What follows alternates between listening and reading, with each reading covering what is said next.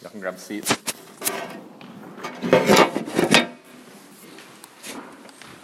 Welcome to R U F. Oh, whoa, there we go. Now we're cooking. Welcome to R U F. Uh, if I've not had the privilege of meeting you, my name is Sammy. I'm the campus minister. I always say here, as if it feels like I'm visiting, but I think you know by now. Although if you're new, you don't know that. But hello, welcome. What we're doing this uh, until spring break is we're going through a series we're calling How the Gospel Changes College, and we're using the I am statements of Jesus from the Gospel of John. And tonight we come to John fourteen, where Jesus tells us that he is the way, the truth, and the life. And I want to just jump in and read our passage first, and then we're going to talk about how the gospel changes justification. That's a big, fancy word that in human terms means uh, when you know and feel like you're enough, when you know and feel your worth. And in theological terms, it means your acceptance before God the Father, your acceptance before God himself. So that's what we're looking at tonight, how the gospel, specifically what Jesus says about himself, changes that for us. So jumping in, John fourteen, we're reading verses one to seven. It's on your handout if you want to follow along. Jesus says, "Let not your hearts be troubled. Believe in God, believe also in me. In my Father's house are many rooms. If it were not so, would I have told you that I go to prepare a place for you?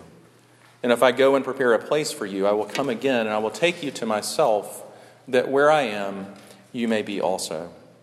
And you know the way to where I'm going." And Thomas said to him, "Lord, we do not know where you are going. How can we know the way?" And Jesus said to him, "I am the way and the truth and the life. No one comes to the Father except through me. If you had known me, you would have known my Father also. From now on, you do know him and have seen him." Let me pray for us, and we're going to dive in to what I want to talk about tonight. Let's pray first. Our Lord, we thank you for these I am statements, that you are a God who has revealed yourself to us. And Lord, we need it. We need to hear that word, that you are the only God we've ever heard of that loves sinners. We need to hear that word, that you are the only God we've ever heard of who, heard of who delights over broken and bruised and battered people like us. And Lord, I pray that you would let the truth of the gospel, especially thinking about uh, this great um, biblical doctrine called justification, that you really would, whether we've heard it before, would you renew us in your joy uh, in the ways that you so freely love us. And Lord, maybe if we've never heard it before, would you change our lives by it? By the good news of your Son, Jesus. Lord, we pray these things, Father, in your name, in the name of Jesus. Amen. Lady Gaga uh, was about to sell out. yeah, just, we can go. We can go there. Uh, she had. This was, uh, I think, the Born This Way tour. H B O did a little special about it, and it was this really vulnerable moment. She had sold out, I think, at least two or three nights before Madison at Madison Square Garden.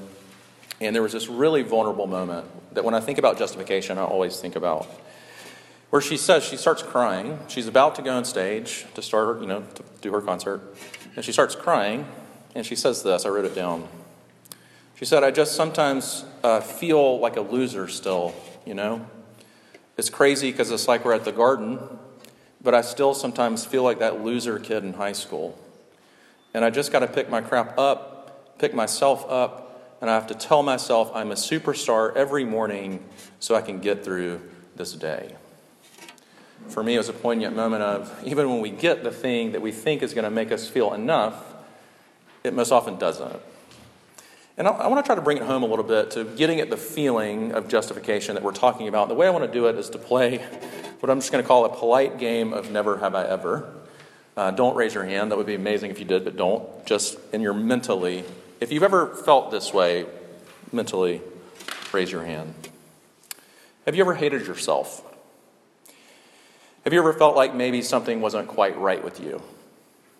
Have you ever wished you were someone else? Have you ever resolved to be a better person, start going to church, start praying, start reading your Bible, start exercising, start eating better, start counseling? Have you ever wanted to leave your high school self behind?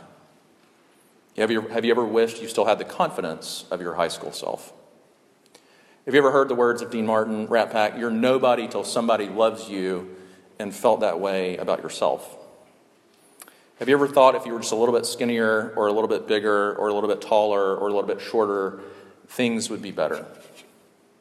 Have you ever bragged about your grades or your exercise routine or your spiritual resume because deep down you think people have to have a reason to love you? Have you ever felt like if you could just be accepted by this person or that group of people, then maybe then you could know you're okay? Have you ever gotten to the end of a day, realized you didn't even make it through half of your checklist, and gone to bed feeling like a lazy failure? If you've answered yes in your mind to any of these, we're talking about justification, our longing to be justified, for someone to tell us that we're okay. Uh, the way that George Bernard Shaw, the old playwright, used to he, he said it, is justify your existence or perish. Uh, the way that I love the way that David Zahl says it. Listen to the way he says it. He says, "Listen carefully, and you'll hear that word enough everywhere, especially when it comes to the anxiety, loneliness, exhaustion, and division that plague our moment to such tragic proportions. You'll hear about people scrambling to be successful enough, happy enough, thin enough, wealthy enough, influential enough, desired enough, charitable enough, woke enough, good enough. We believe instinctively that were we to reach some benchmark in our minds, then value, vindication, and love would be ours. That if we got enough, we would be enough." And what I want you to see in Jesus saying, "I'm the way, the truth, and the life," is he's got a radically, a radically different message for you and me. And it's really good news because he says to us, he's enough for us. And that through him we have forever, eternally, a justification, a status before God, loved forever. In the words of Psalm thirty-two, loved with shouts of deliverance by nothing that we've done other than collapsing upon the Lord Jesus in faith and repentance and trust. And so the way I want to do it is to think about it like this. I want to think about Jesus as the way of justification, Jesus is the truth of justification, and then the life of justification that ensues as we're in him. So first, the way of justification. Now here, a little bit of context. Stay with me. Most religions agree that something is wrong with man, and that in order to be right with ourselves, with our fellow neighbors, with God, that we must do something about it. So just track with me. Buddhism. Buddhism, Buddhism says the problem is desire. And to make ourselves right, we must follow the Eightfold Path and overcome desire to the point of enlightenment. Hinduism. Hinduism says that the problem is attachment, which leads to bad karma, and we must be reincarnated, reincarnated again and again until we finally achieve a life of detachment, which leads to good karma, one that transcends suffering and achieves moksha, which is union with the internal soul. Islam says that the problem is infidelity, and that we have been unfaithful to Allah. And the good news is that he has mercy, but it's only for those who prove themselves, who prove ourselves faithful to him as we follow the five pillars. Or even think about secularism. It says the problem is us, some of us, is religion. All this injustice in the name of God, all this hypocrisy, leave it behind. Pursue the secular good for yourself, for your neighbor. In other words, don't be a religious a-hole. Just be a decent person. Every single one says something is wrong with us and we have to do something about it. We have to get enlightened, follow the pillars, shed our religious a-holeness. Just do something to make yourself a better person. It's Buddha's re- reported dying words where he said, strive without ceasing. Strive without ceasing. But this is where Jesus, therefore Christianity, it's just super different.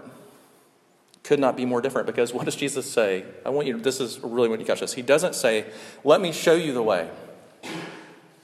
Let me show you the truth. Let me show you the life. He says, I am the way. I am the truth. I am the life. Trust in me. In other words, it's not even following the way of Jesus, which we do once we belong to him, that makes us perfectly acceptable to God the Father, but simply trusting in Jesus, who he is to us, what he's done for us, just trusting in faith, bringing nothing but that. And that is the way to perfect acceptance by God and with God the Father. It's Jesus' parable in Luke eighteen. You know the parable? The Pharisee and the tax collector, where the Pharisee is standing out in very public space and he's he's praying, but what he's praying is all the good stuff he's doing, and then he thanks God that he's not like other men, And then Jesus says there was a tax collector off in the corner. He could not even look to heaven, and all he did was beat his chest and say, "God, have mercy on me, a sinner." And Jesus says, this would have blown our minds if we had listened to Jesus say this, that guy went home justified. The tax collector. The guy who needed, knew his need of salvation, knew his need of Jesus. It's John Newton at the end of his life, where he's on his deathbed reportedly, and he says this, "Although my memory is fading, I remember two things very clearly. I am a great sinner, and Christ is a great Savior." If you're a Mandalorian person, we would say, this is the way. This is the way. It's looking to Jesus, knowing ourselves to be sinners, looking to him as the great Savior. So the way of justification, but then we move to the truth of justification, because what Jesus is telling us is there are only two ways to do justification. Either justify yourself, or we trust Jesus as our justification. His perfect life for our sinful life.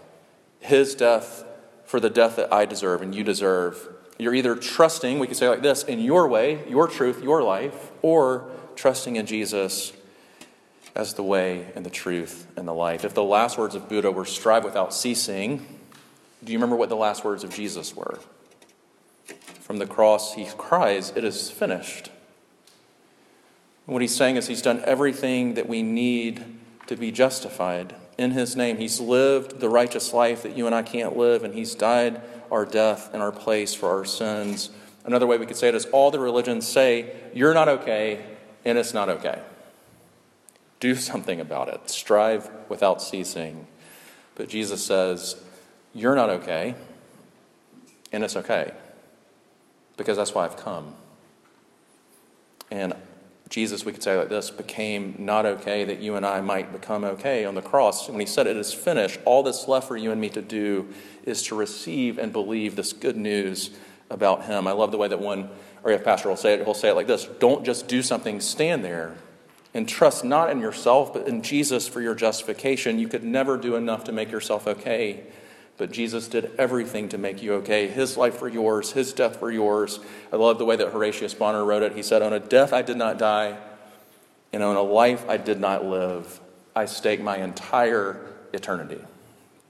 Let me try to illustrate this two ways. One, Mark Twain wrote a little book called The Prince and the Pauper.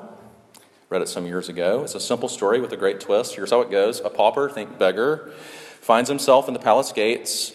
And the next thing you know, the prince himself has invited him inside. The pauper, the beggar, of course, is dressed in these filthy rags, and he's admiring the prince's wardrobe. And the prince, being this kind and generous prince, offers to trade places, to, to swap clothes with him, that the beggar might know what it feels like, the pauper might know what it feels like to wear these princely garments. And at this very moment, as they've traded clothes, the palace guards come in, and they mistake the prince for the pauper.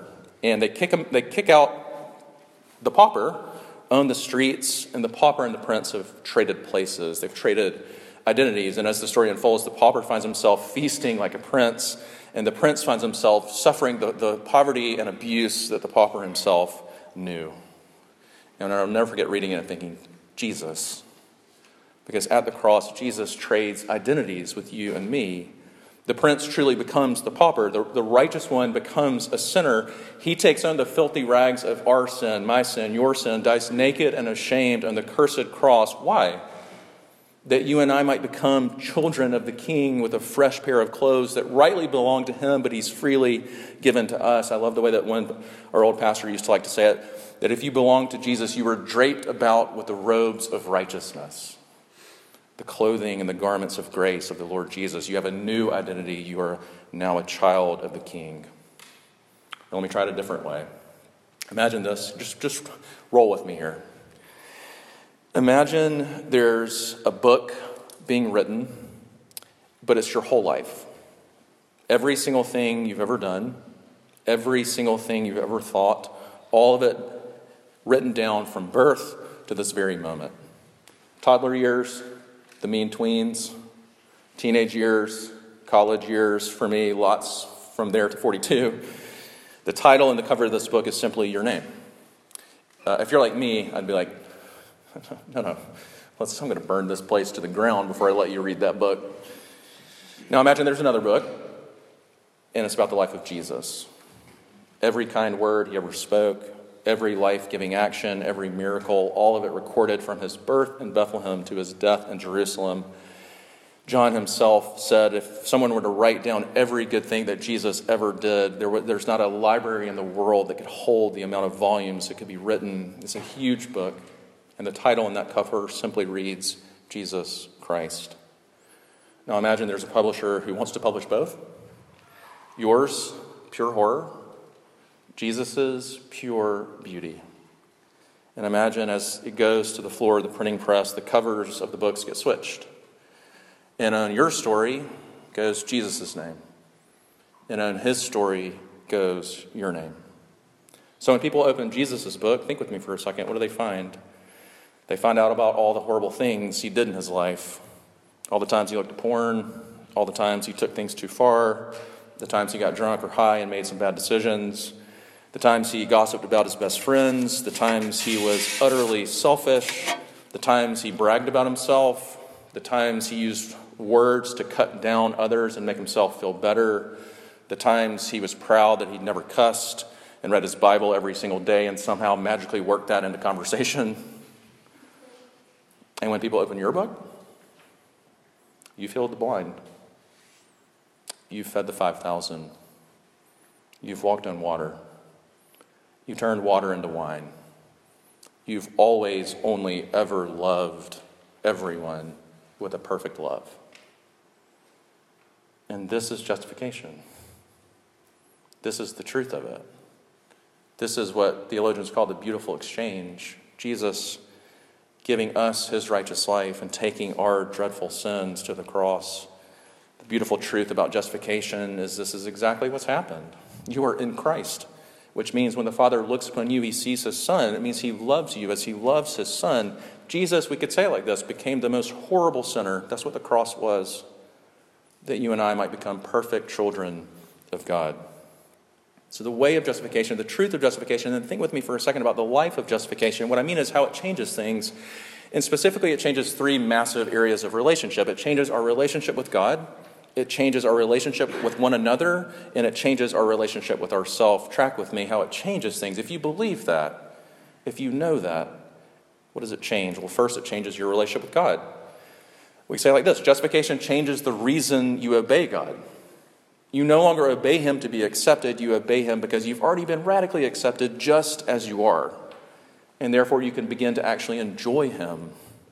His love for you isn't based on your performance. It's based on the performance of Jesus. Justification changes the way that you pray. Prayer goes from coming home to an angry father who harshly asks, where have you been? To coming home to a father who, as awkward as it might feel for us sometimes, is so glad that we're there that he sings over us like we're still his favorite newborn. It frees us, justification, from our need to prove ourselves to God. He's already purchased you. You can stop selling yourself. You can stop trying to give him reasons to love you. He already does. He loves you with an undying love, and there's nothing, nothing, nothing you can do to change that. Uh, I love Jared Wilson's a guy, writer, speaker, author. He used this illustration one time that was so powerful to me. He talked about the play Annie, or the movie Annie, which is well before y'all's time. But if you know the story, or Little Orphan Annie, if you know Jay-Z's Hard Knock Life, that's from that uh, play. And there's this moment where Annie's been uh, adopted by Daddy Warbucks, this billionaire, and there's this beautiful moment that happens where uh, she comes to his house, his mansion, for the first time. And the hostess of the house, as Annie comes, she brings her bags, she takes them, and the hostess looks at Annie and says, Annie, what would you like to do today? And Annie, never having known the freeness of the kind of love we're talking about, says, well, she kind of looks down, she says, well, I guess I'll start with sweeping the floors and then mopping them, and then I'll move on to cleaning the windows. And the hostess says, no, no, no, that's all taken care of. What I mean is, how do you want to come and enjoy your Father's house today? Justification invites us into that, but it also changes our relationship with others. Justification frees us from constant comparison because you've stopped comparing yourself to people. You can actually start to enjoy them now. They're no longer a threat to your enoughness. You can be genuinely happy when you find out you've got a boyfriend or girlfriend. That's awesome. Versus, I need one. That's how I got into my first relationship, to be honest. Was my best friend got a girlfriend. And I was like, well, I need a girlfriend. And I got one. And it was a, well. Uh, but it also kills pride. Justification kills pride. Because you, you stop, in the words of C S. Lewis, who wrote the best thing on pride and Mere Christianity ever written, you stop looking down on everyone. Because in your heart, you know that you know that you're just as bad as anyone. The pedophile, the child abuser, the drunk frat guy, whoever it is that you compare yourself to by saying, well, at least like the, like the Pharisee in the parable, at least I'm not like them. And believe me, we all do it. Lots of versions, we all do it. It frees us from that to saying, I love the words of the old Puritan Robert Murray McShane, who said, in my heart is the seed of every sin. In my heart is the seed. Listen, I'm way in on the on the Murdoch murders, and to watch and think, yeah, allegedly he did it. Yeah, I could get there. I could get there. Um, I love. There's an illustration out of Charles Spurgeon's life where reportedly the story goes like this: he had just got done preaching. And he's outside with some of his elders, and this old lady comes up to him, and she says to him, she says, you are the most, Mister Spurgeon, I want you to know, you are the most arrogant, obnoxious, annoying man that I've ever heard of, and I wanted to be the one to tell you so. And reportedly Spurgeon looked at one of his elders and kind of laughed and just said, she, she doesn't know the half of it. But it changes not just relationship with God, not just relationship with others, but also relationship with yourself. Listen to me for a second. At the very place that you are prone to hate yourself, the Lord Jesus wants you to know how much he loves you, which in turn begins to make you and me hate ourselves less and love him more, even freeing us to begin to be able to laugh at ourselves, because we know that even at our worst, God is absolutely crazy about us and has shown us that in Jesus. Justification also frees you to be yourself. God loves you, wants to use you, loves your personality, loves your gifts, gave them to you. You know, I always, I've been in ministry for, let me do the math here, seventeen years, seventeen years, more if you count internships. And let me just tell you how hard it is to be yourself, not just in ministry, in the Christian life, to feel secure like, yeah, like, God knows, uh, you know, in the words of Beyoncé, he knows me and loves me, flaws and all. And he's working, he's sanctifying me, absolutely. But I always think about that scene, Silence of the Lambs. Have you ever seen Silence of the Lambs? I know Carol has. It's one of her favorites. It is it is a must-watch. It is a very scary film. There's this movie, or there's this scene in the film where uh, Hannibal Lecter, who plays this terrifying cannibal serial killer, escapes from prison, and the way he does it, and this is a spoiler, but sorry, it's been out for like forty years now, um, is he cuts out another man's face and puts it on his own. And is it weird for me to say that sometimes when I watch that, I'm like, that's me. Meaning, I'm not killed. I've not killed another man, I assure you. I've never cut someone's face off, I promise. But meaning how hard it is to be comfortable in your own skin.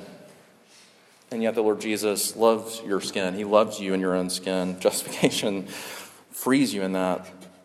And it frees you to stop being so dang hard on yourself. It frees you to stop being so hard on yourself. Not a perfect husband.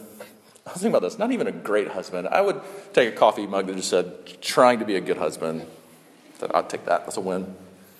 But sometimes when Alyssa and I can get into shame spirals and it looks different, my wife Alyssa, we get into shame spirals in different ways, but sometimes when I'm on my A game and I'm believing the gospel and I'm being gentle and loving and listening in ways that don't offend her, I'll stop and just ask her a simple question. Do you think Jesus talks about you that way? Do you think Jesus talks about you the way that you and I so often talk about ourselves, especially in a shame spiral? And the good news is no. He doesn't. He is the way and the truth and the life for us. He's inviting us into the good news of what he's done for us, who he is to us. I'll close with this. I love how he starts the passage, where he says, "Let not your hearts be troubled." Friends, how easy and often it is for our hearts to be troubled. But think back to last week, where Jesus, just before he, he meets Martha in her anger, he meets Mary in her sadness, and he's about to go raise his friend Lazarus from the dead, and it says about Jesus, he was troubled. He was troubled in his spirit. And the good news for us tonight is he was troubled that our hearts might not be, that we would know him, that we would stop striving without ceasing. And we, we would hear tonight the Lord Jesus say, "You belong to me. It is finished. My love for you is forever. I've done it all." Let's pray together. Lord, we thank you for the good news. We thank you for the good news. I pray that we would receive it as such tonight. Would you bear fruit from it? Would you convert us? Would you lead us to joyful repentance? Would you renew our love for you? Uh, Lord, you alone can do that by your gracious work in us. And we ask for it. We long for it. We need it. And we pray these things, Lord Christ, in your name. Amen. Please stand and sing our last hymn with us.